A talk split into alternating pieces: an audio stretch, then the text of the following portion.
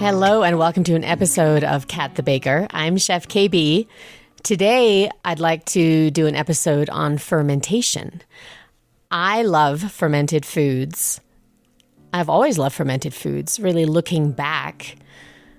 Something that has been big in my family, being German, is sauerkraut, or as you might say, sauerkraut. Um, but the S in German is pronounced with a Z or Z. So it's Sauerkraut. Sauerkraut is fermented cabbage. So you can ferment so many things, and I'll list and talk about kind of the top 10. Basically, you need a salty brine and time. You know, and that is different if you're fermenting vegetables or cabbage versus in breads. Fermented foods have so many benefits. My mom was always very health conscious. So, growing up with always taking probiotics, like in yogurts, there's natural probiotics. I've been making my own yogurt, and my mom used to when I was younger. She would have this yogurt maker, and you can make your own yogurt in an instant pot if you have one. Basically, you heat the milk, same as if you were to make ricotta cheese. You heat it, and then with cheese, you add vinegar, and then it separates the curds from the whey. But if you have whey left over, that's really healthy, and it's very high in vitamin C and it helps the bones. So when John, the person I've been seeing, he made goat cheese for me. He bought this fresh goat's milk from Paonia, which is about an hour and a half drive from here. And there's a goat farmer and I guess he has chickens too because he brought fresh eggs for me. He got, I think, two gallons, I want to say, of goat's milk, unpasteurized. And it's always best for making cheese from unpasteurized milk. He decided to make me goat's cheese, which I'm like, yeah, go ahead, make me make me some goat's cheese. Normally he throws away the whey and just keeps the curds. And I said, "No, save it. First of all, I don't like to throw things away which everybody who knows me knows. I have a lot of things. and especially, I feel like you can't throw away whey because I know from baking, if you use it in baking, it makes your baked goods very fluffy. You know, so if you tend to make ricotta cheese or your own goat's cheese, always save the whey. I just had a feeling, no, don't throw it away. So I had him save it in a big bowl. And then I looked more into it I realized, like, I think I woke up one day and I thought, this is how I'm going to use the whey because I wasn't sure because I don't want to. I bake so much at work and I didn't feel like taking the whey with me to work because also I want to bake consistently. So if I run out of whey, then it's going to taste different, right? It's going to be different. So I don't want to start something that later on I can't get or won't continue to make. So I thought, how else can I use this whey? Because I had so many containers from two gallons of milk from goat's milk. The curds are maybe like, I don't know, a pound. So then you have so much whey left. I decided I'm going to use it in my protein shake because I'll do a protein shake with bone broth. It sounds weird, but it's it's made from actual cows, which, you know, sounds a bit weird coming from an ex-vegetarian, I use that and it's chocolate flavored. It doesn't taste weird at all. And into that, I put like turmeric, I put ginger, cinnamon, cardamom. It's this like spice mix.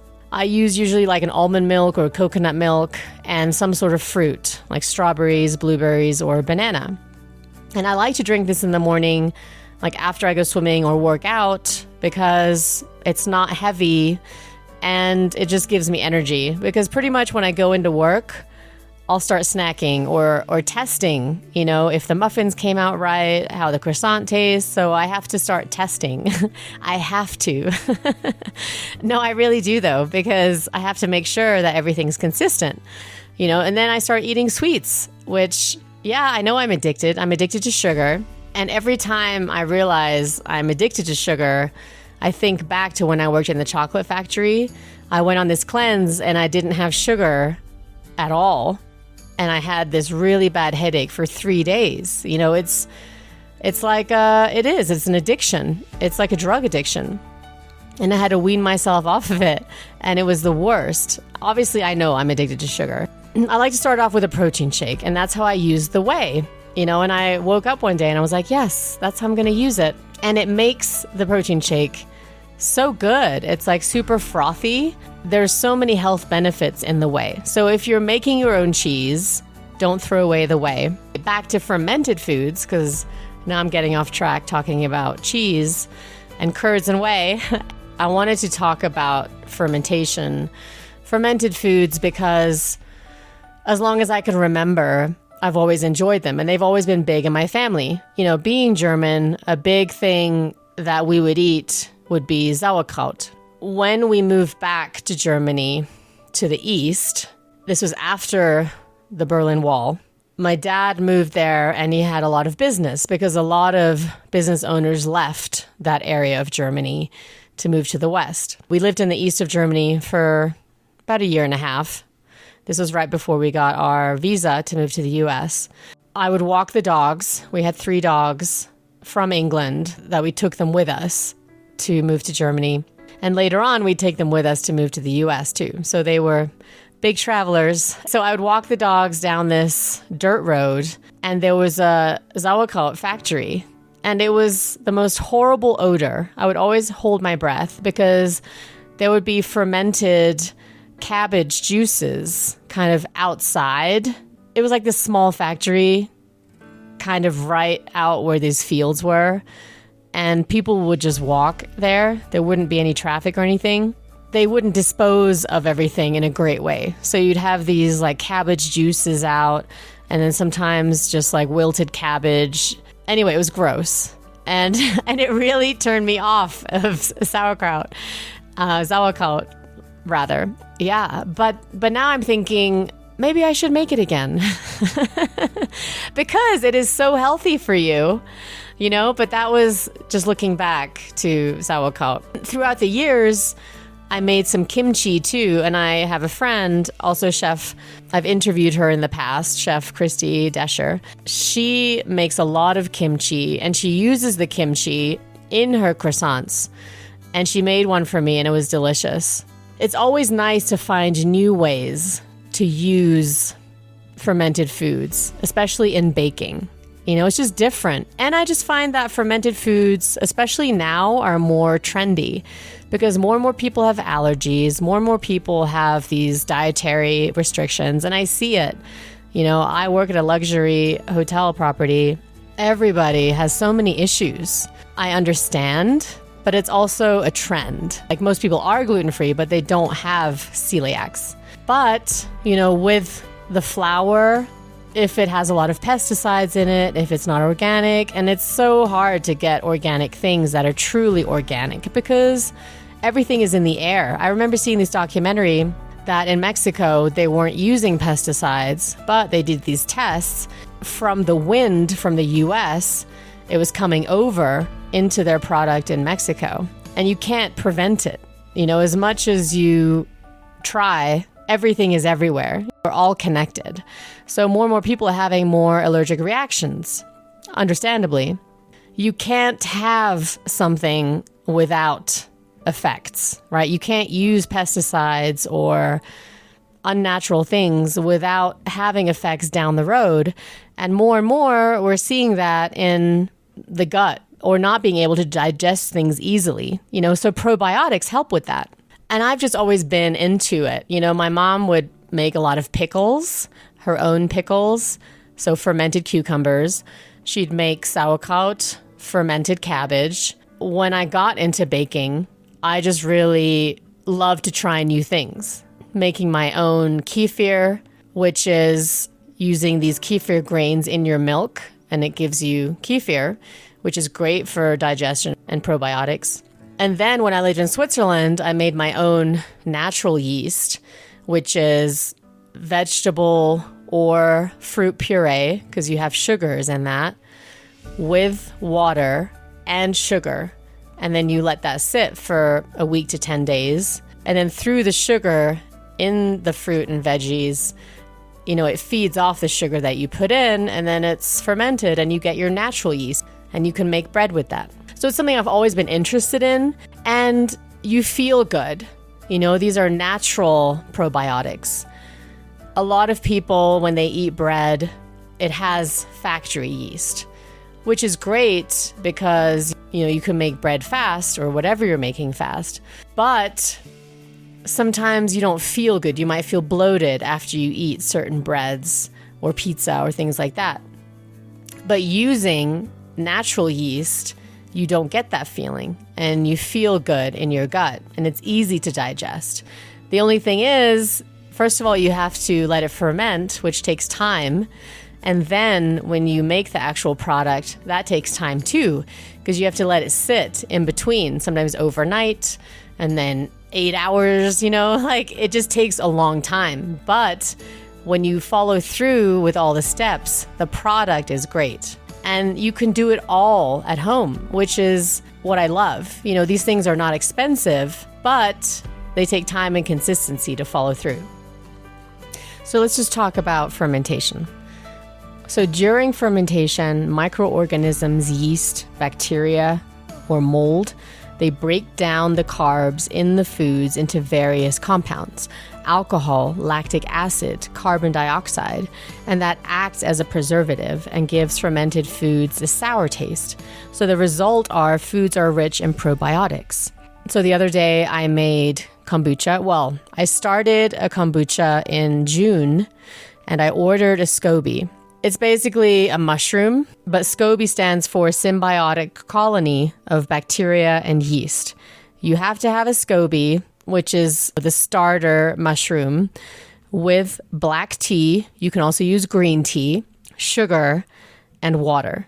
The mushroom feeds off of the sugar. Over time, you know, it ferments and it takes about initially 10 to 14 days, but it also depends on how cool it is. So in my apartment, it's pretty cool. I live in the basement and that's going to take longer, you know, when it's not warm. But you want it in the shade, you don't want it in direct sun. In my apartment, it ferments pretty slowly. But I had an initial batch and I put it in glass jars, mason jars, glass jars. I have this large gallon jar with a spout where you can drink from it. I cover it with a cheesecloth and a rubber band around it. Or you can just use, when you make bread and you have a bread basket, you can use the cloth that is inside the bread basket. And instead of using a cheesecloth, you just put that around the top. You want it to breathe, you know, it has to continue breathing. So I started my first batch in June, but the spout I had, you know, I cleaned the whole thing, but the spout was not fully clean.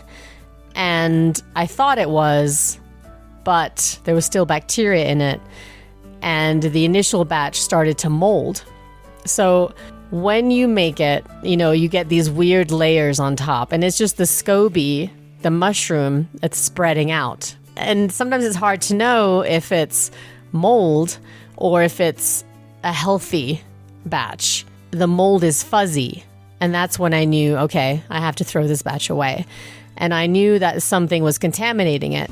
Glass is always easy to clean, and glass is the best way to go. You never want to use plastic for fermentation. So I had to throw that whole batch away because it was fuzzy, just doesn't look good. And then I ordered another SCOBY, and you can get it on Amazon. Um, there's multiple sites. Actually, there's one called posymom.com, but there's so much information on every fermented food. It's crazy, but also amazing, you know, because it's not hard to find and it's so within your reach.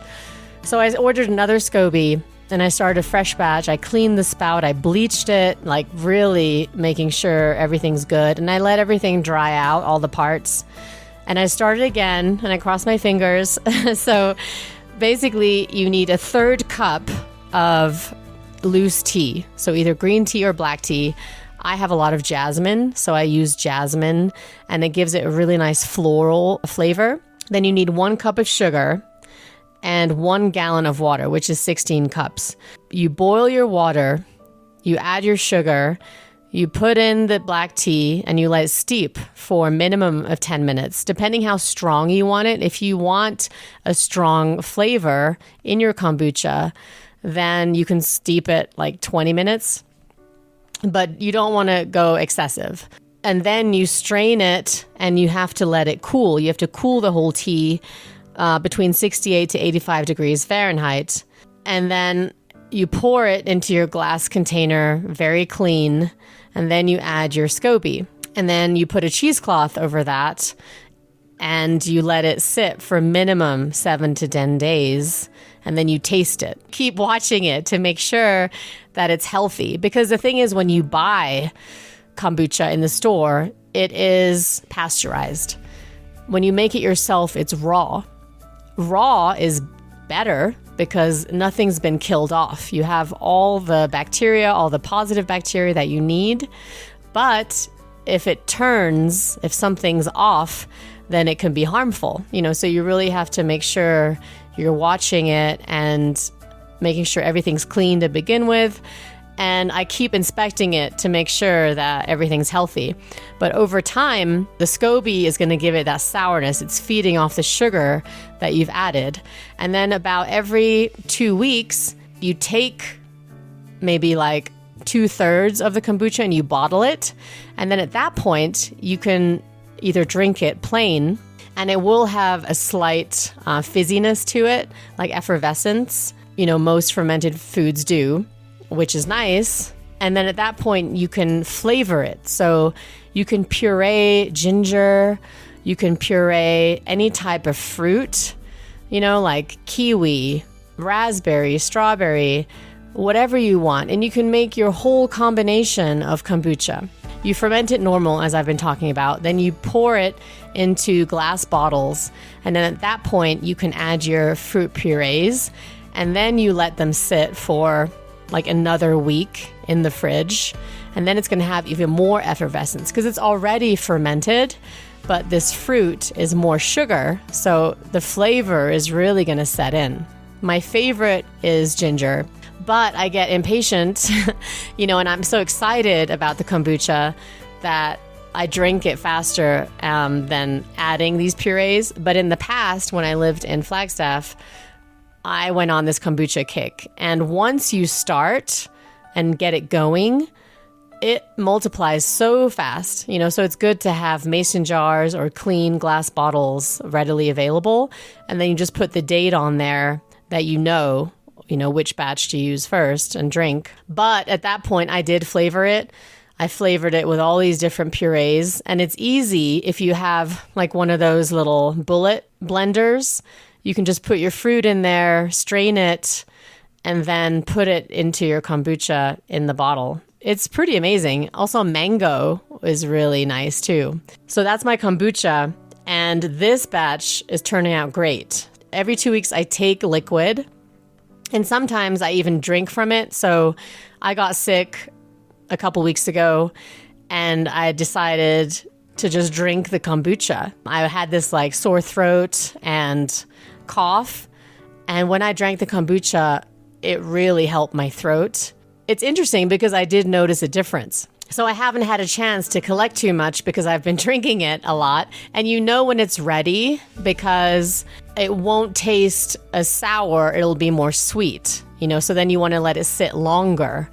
But you can also decide how much sweetness you like. If you like it sweeter versus sour, obviously it's healthier when it has been fermented longer and it's more sour. Because the longer you let it sit, it's going to continue and basically turn into vinegar. It's going to have this like vinegar flavor.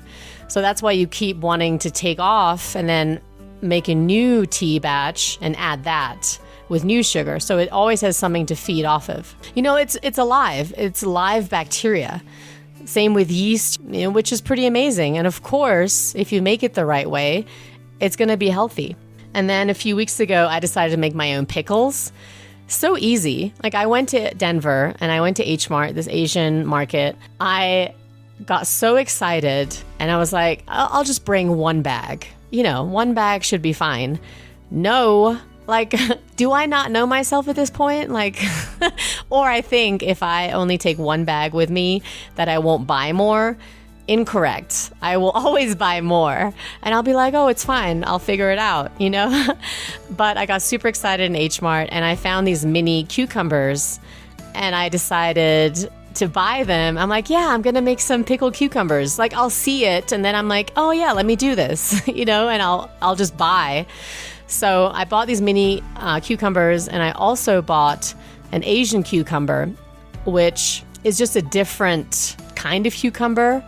It was more yellowish. It grew more like a squash. It was thicker. So I thought, okay, let me let me bring that too and I'll pickle that. So yeah, I I got all the stuff at the Asian market and then you have to use it quickly, you know, because these mini cucumbers don't last too long. The nice thing is when you make your own pickles, you can flavor it any way you want. You know, the most important thing is is you have a base. So basically it's 4 cups water, 2 cups apple cider vinegar, one cup sugar, and that depends on how sweet you want it. If you want bread and butter pickles, probably two cups, but mine was still kind of sour. So in Germany and Europe, dill pickles are the most popular. So I got some fresh dill and I wanted to put that in there. And then one cup of sugar added sweetness, but it was still sour, you know, so I didn't want it too sweet. So that's a variable, but you do need some amount of sugar to feed off of. And then five tablespoons salt. You want it pretty salty. And then you can add any type of spices you want. So, like I said, fresh dill, you can add jalapeno, you can add garlic peeled. You can add anything like onions, you could add bell pepper. So, I'm growing stuff in my garden, these veggies. I have these blonde bell peppers. So, I thought, oh, let me just add that in there too. You know, like I just get excited when I grow my own things or when I pickle my own things. I added a peppercorn seed blend, mustard seeds, coriander seeds, allspice, Korean chili. So one time I made pickles and I added a bit too much allspice. So I decided this time I'll add less because it was more, it just tasted heavy on the allspice. So I think I prefer it with a little less. And that's pretty much the base. You can add bay leaves and then one cup white vinegar. So you need two cups apple cider vinegar and one cup white vinegar. You know, basically, you can add your own creativity. So the brine has to boil. You want it to boil fully. You get your mason jars, make sure they're sanitized and super clean, and either let them air dry or use a paper towel. Don't use a cloth unless it's super clean, just because of any bacteria. And then you fill your mason jars with your dill, with your spices, and your cucumbers. And you don't even have to get mini cucumbers. You can just get regular and cut them up. Like I said, you can pickle anything. You can even add like fresh chili peppers. When you go to Germany in a grocery store, there are so many glasses of pickles. Like Germans go crazy on pickles. Like it's not like we think of cucumber, but you can pickle literally anything. And this goes back to the day, you know, when there wasn't refrigeration. You knew you had food that you harvested when the winter came, and literally you would just eat pickled stuff. But it's super healthy. So, yeah, you can just go nuts and pickle everything. So, I did that, I want to say like three weeks ago. And you want to let it sit one to three months, depending on how strong you want it. But usually, definitely six weeks, and then you can start eating it. So you fill your glasses with all your spices and your cucumbers. You heat your brine, make sure it boils, and then you pour it right away into your mason jar and you cover the lid right away. It's going to vacuum seal. You'll know because on the mason jar, you have like a little thing that pops up on top, and you screw the jar. If you wait like 10 minutes, you know, the vacuum is going to fully seal. And that's how you know it's been vacuum sealed. And you don't have to refrigerate it. You can let it sit out for like six weeks or months. You know, you don't need a refrigerator if you do the process correctly. If it doesn't vacuum seal, then refrigerate it. And that works too. But you just have to be aware if it's not fully clean, you know, the top sometimes can go bad. But that's why you need the salty brine because the salt keeps you know, everything in that liquid, you want to fill the liquid to the top.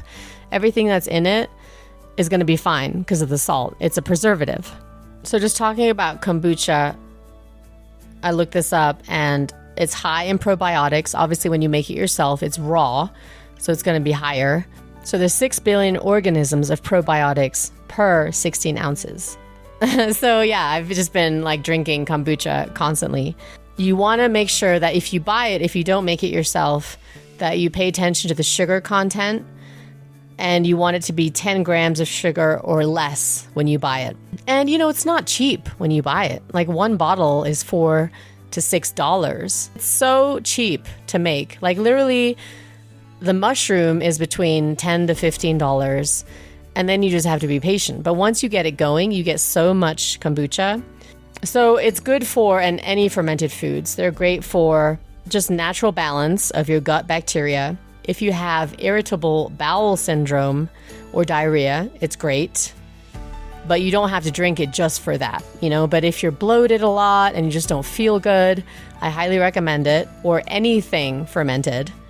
It promotes heart health, it can control your blood sugar, and it supports your immune system so that you don't get sick. But if you are sick, it's also great to drink kombucha or have any fermented foods because it's going to make you feel better faster. It's high in antioxidants and free radicals. Let's talk about some other fermented foods.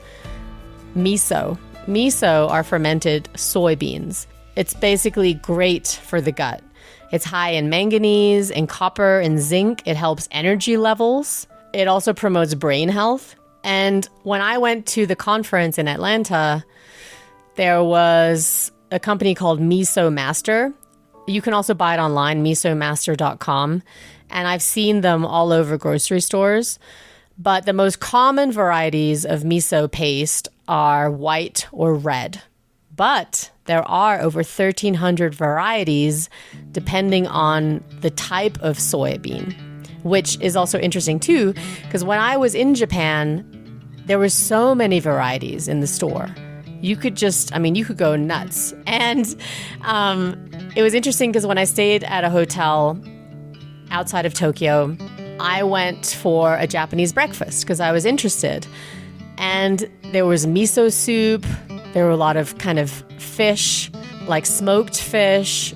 There was a lot of fish in the soup.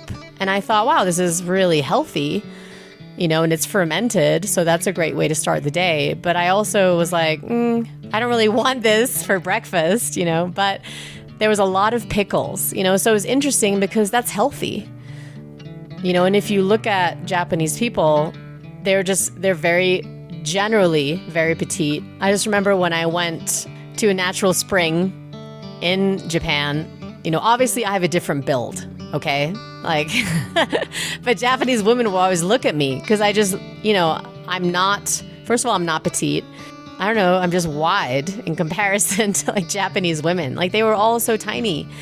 But, you know, they have a great lifestyle and they start their day with fermented foods. So, the most common varieties of miso are white or red, but there's also yellow, there's black, there's shiro miso, which is soybean and rice, like it's combination. Miso is from fermented soybeans, but you can also get it from rice or barley. So they're all going to be different variations and they're all going to taste different. Just get a basic miso paste and you put that in water and make it your broth. Like that is a great base and it's so easy. And then on top of that, you can put your veggies in, put an egg in, and you've got an awesome miso soup. Yogurt is another fermented food. And I remember my mom would make her own yogurt. And this was when I was like super young, but it was a little machine and it basically keeps the yogurt that you're making at a steady temperature. It's not a high temperature. Basically, the bacteria multiplies faster because of the temperature. And I also have a yogurt maker, but I don't really need it because I have an instant pot. If you have an instant pot, you can make awesome yogurt in your instant pot. Here's a super easy recipe you get four cups of milk, you boil it, like simmer, you add half a cup of plain yogurt from like a previous batch or a batch that you buy. Like, this is the easiest because you can get actual powdered bacteria and add it to your milk, but this is way easier and it works really well. And then you can save your own batch of yogurt, like a half a cup, and then keep making another batch and another batch. You know, you just initially buy a half a cup of yogurt and then use that. But then after that first one, you can keep using your own yogurt to make another batch. So, four cups of milk, half a cup of actual yogurt. So, you boil your milk and then you cool it to room temperature. You just want it to be like body temperature. So, if you put your finger in and it's not hotter than your body temperature or colder, like that means it's good. So, same as you know, same as the tea for making kombucha. You want it to be within that temperature range of 68 to 85. And then you add your half a cup of yogurt and one tablespoon sugar. And you put it in individual small mason jars. You can put your own berries in there, you can put honey in there, you can put maple syrup in there, or have no sweetener at all. You can add cardamom, cinnamon. Like you're in control of making your own yogurt, which like that gets me excited.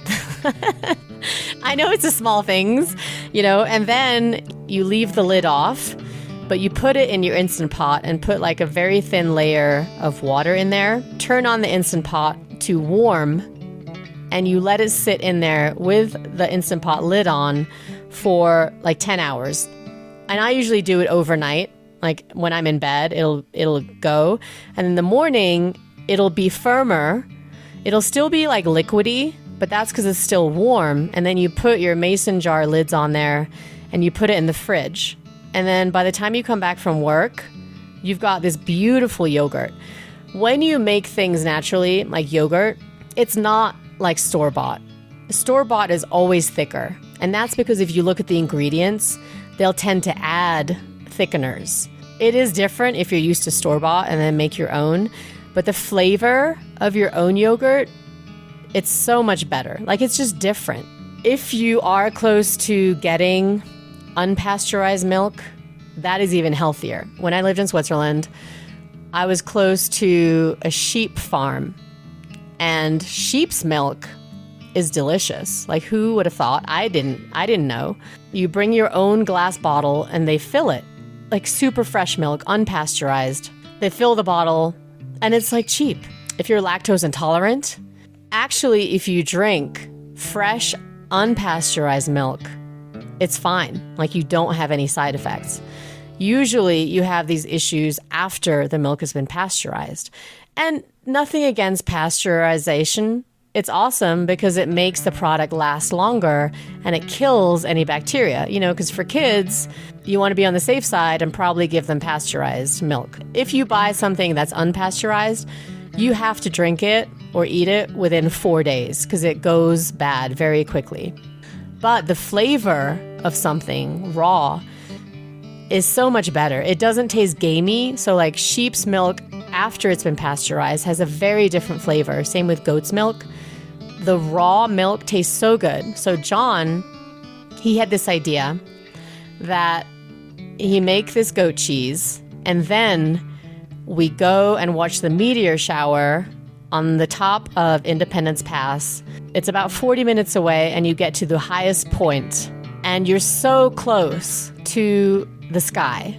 You don't even have to look straight up because most stars that you see are right in front of you. He set up his car with like all these blankets because it was chilly at night we went at like midnight.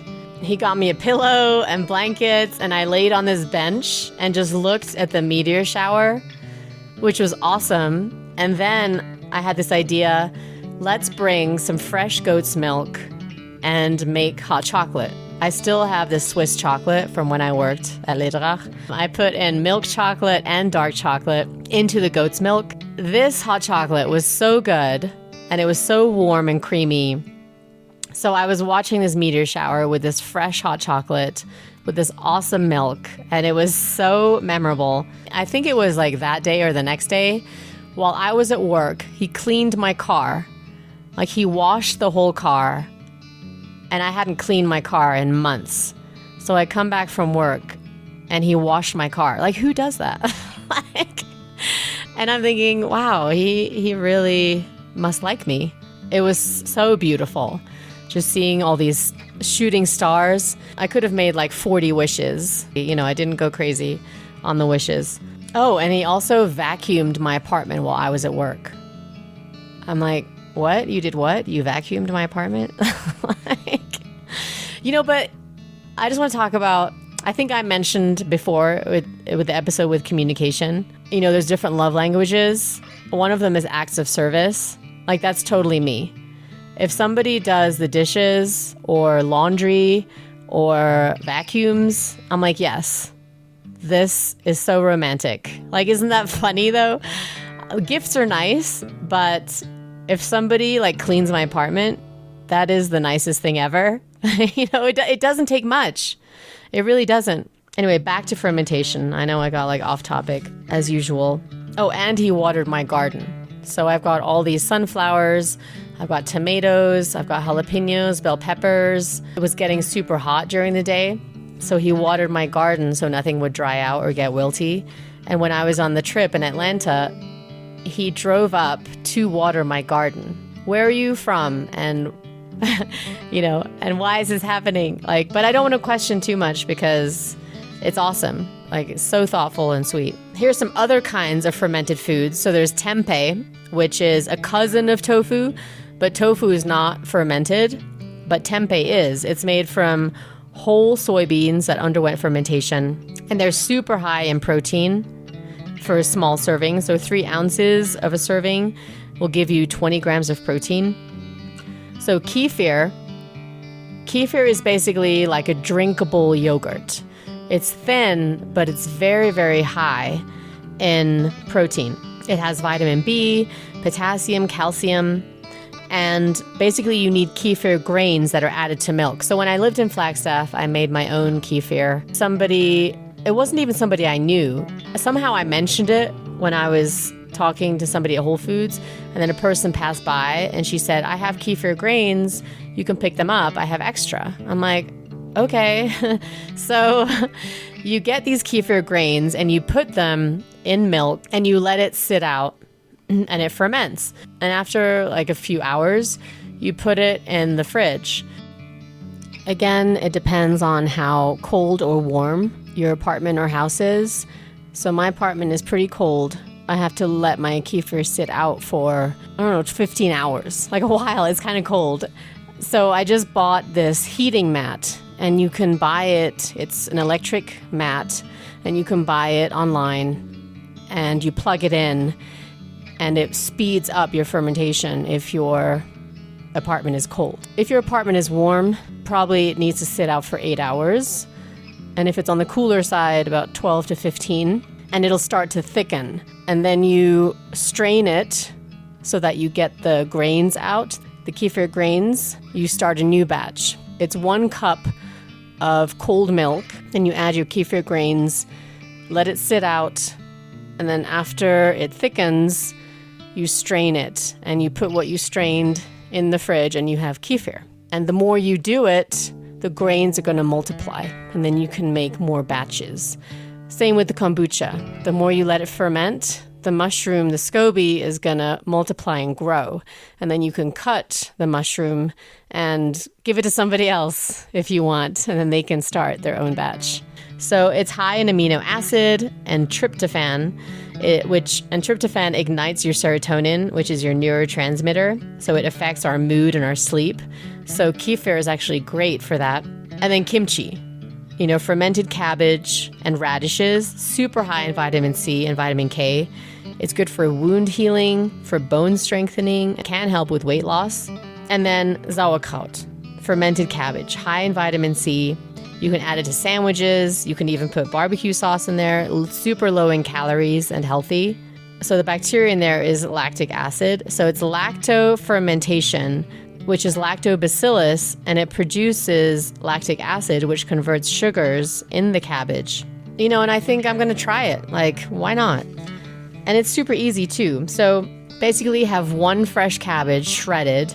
You can use white or red cabbage one and a half tablespoons of salt, and one tablespoon of caraway seeds. So you have this bowl. You shred your cabbage. Make, again, make sure everything's clean. You put your salt in there and you mix it for like five minutes, and the juices are going to start coming out of the cabbage.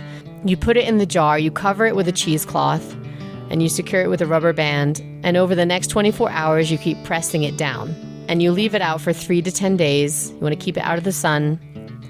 And you check it after three days. And if it needs more salt, you can add more salt. And then you screw on the cap, you put it in the fridge. And if you see any kind of scum that forms on the top, you scoop it off and then put it back in the fridge.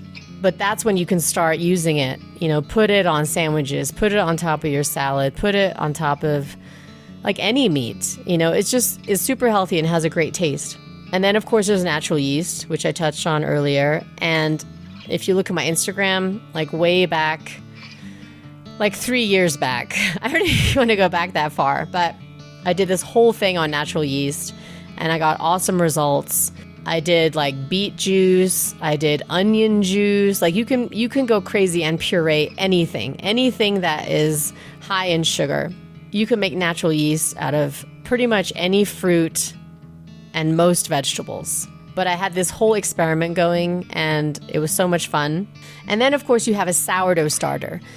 Sourdough bread that's only made from sourdough starter is so good for your digestion. You know, people who say they don't want to eat gluten, this is good. It's not hard to digest and you will feel the difference. You won't get bloated.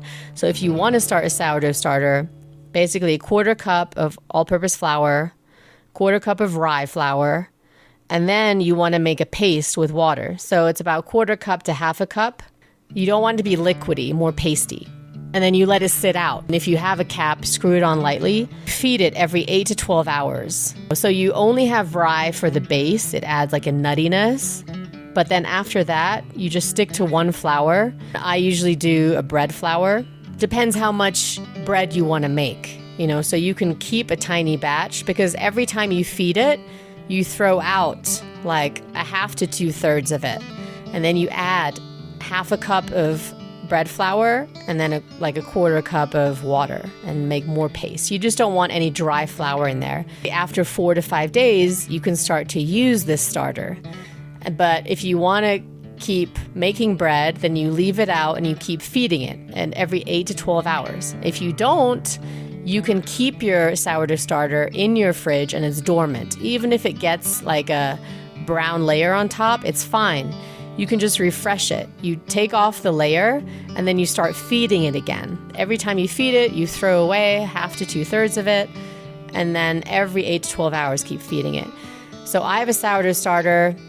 I combined it with somebody else's, and now it's 12 years old. And like they say in like San Francisco, it's like a what 200 year old starter. It's just going to have more and more flavor. It's going to have more depth. But you can have an awesome starter that is like that you just made. You'll see the difference in your bread. It just won't be as sour. The longer you have it, the more you feed it, the more sour flavor it's going to get, and you don't have to add much to your bread. And I just think it's super interesting. Maybe that's just me. And I figure I would just do this whole episode on these easy things that are healthy. And it's like a science project, you know, which is you know, what I really enjoy. And I love that when I met John, he's all into food. Like, all we talk about is food. Like, it's such a turn on. Like, who knew that this would make a relationship work? Is just talking about food. Like, that's all we do. I cook for him, he cooks for me. It's awesome. I also want to talk about when I was at H Mart. They have the most amazing varieties of mushroom. And I decided to make this fresh noodle dish. I got fresh noodles at H Mart. They had it was like a rice noodle and it had some pumpkin in it, which you couldn't really taste the pumpkin when I made it, but I thought, okay, this is different. Let me try it. So I got that. I got lion's mane mushrooms, which had a really nice flavor. I got oyster mushrooms. I don't know if you've ever had them, but if you see them, buy them. They're super hard to find here. And they're these brown, crunchy mushrooms like, even if you cook them, they don't lose their crunch and they soak up the sauce really nicely. So, I made kind of a like a stir fry with the noodles. I also added Chinese eggplant, which is longer. The skin is not as firm, you know, so it's really nice to cut up. I also got Chinese sausage, which is sweeter. They just add different sugars to the sausage. And then I made this whole fresh dish. And of course, John was like super impressed I'm like, yes. if you stick with me, I'm going to keep cooking for you. So this is a good deal. And you get pastries. Like, how can you beat that? Hello. So here's a really easy noodle sauce, and it's delicious. You can put it in noodles, stir fry. It makes anything taste great. I also made this veggie stir fry and I put it in and I served it on top of a big potato. Even that was delicious. So it's dark soy sauce, about like one cup or half a cup, depending on how much you're making. Regular soy sauce. So dark soy sauce just has a different flavor than regular soy sauce. But if you go to an Asian marketplace, it's easy to find. And they have so many different soy sauces. And it blew my mind you do equal amounts dark soy sauce and regular soy sauce. You put in whole garlic, you chop up onion, you put in star anise, also chili. Don't forget a red chili. You put in some rice vinegar. You could also use rice wine as a little sweetener or mirin. And you mix it all together, put it straight in your noodles. It is so good and flavorful. And of course, soy sauce is also fermented. So, soy sauce has four basic ingredients soybeans, wheat, salt, and water. And over time, this ferments and you get soy sauce. I drove to Denver not just for H Mart, but to see Ed Sheeran in concert, which was crazy because it's an open stadium, 85,000 people. It kept being delayed because of weather. So they had this storm come in, there was lightning. So everybody that was in their seats kept going out. So we went out and in, out and in. I think it was like six times. Like it was crazy. And I was there at, I don't know, 4 p.m. You know, and I went there early just because I didn't want to get in traffic or also figure out parking. Because you have to park kind of far away. Because then you walk over to the stadium. And I got this ticket one year ago. I didn't even know what was going to happen a year later. You know what I mean? Like when you get these concert tickets, you never know what's going to happen. I'm like, oh, okay, hopefully next year there won't be an event that I have to be at work for. But luckily it worked out. He did start at 10 p.m., he was supposed to start at 8 p.m. Khalid was opening and he had to interrupt his opening act because of the weather. So he performed like three songs and then that was it. And then Ed Sheeran came on at 10 p.m., two hours later, and he went till midnight. But it was really good. But I'm so happy that he performed. Like some people left because they didn't think he would actually perform. But I'm glad I stayed. He did such a great job. I love his songs. He did this whole segment where he was talking about him not having pre recorded tracks. You know, he did everything live with his guitar. It was so nice. But because it was in the stadium, he was so tiny, you know, which was the cool thing about here in Aspen. They have this, I guess, club. I don't know you call it club, but they have an events bar. I don't know if you want to call it that, but it's called Belly Up, and they have all these performers that come here. The tickets are more expensive because the venue is smaller, but you get to be right up front you know, with these acts, which is awesome. So yeah, like last week, Milky Chance was here and I saw them perform. Jamestown Revival came and they did an awesome show. And I'm not really into country music, but it was so much fun. Summer is almost over, which I'm sad about because that means basically in October, it's going to start snowing. And I don't think I'm ready for it because I have to bring in all my plants. And I have so many plants outside I know. I love the summer here. It's perfect. Like, it's not that hot. And I guess because it snows so much, that's how you get a perfect summer. Everything is so green and beautiful. I don't know. I just want summer forever. But then it would be hotter and not perfect, right? And I've been kayaking this summer. So every chance I get, I try and kayak. I went to Ruedi Reservoir and then I drove down past Glenwood Springs, which is down valley and there's this place called Harvey Gap, which it's more flat further down and it gets warmer in the valley, but the water is not as cold and you can go bathe in it. But I went kayaking there and then went swimming. Again, like I love all the lakes and kayaking, and I'll probably kayak tomorrow my day off. But now I'm just rambling. And try making a fermented food. It's like when you make bread, it's something that is simple, but it just takes time. Or the kombucha tea. Like, they're easy, they're affordable ingredients, much more affordable than when you buy them.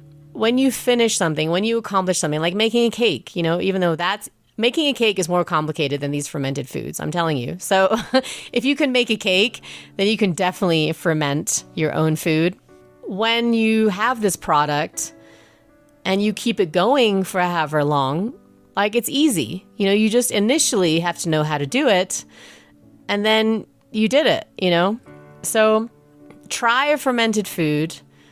Let me know what you think if you want to and have fun, you know, because anything food related to me is fun. And if you can have all these different flavor profiles with pickles or whatever else you want to pickle, I mean, why not?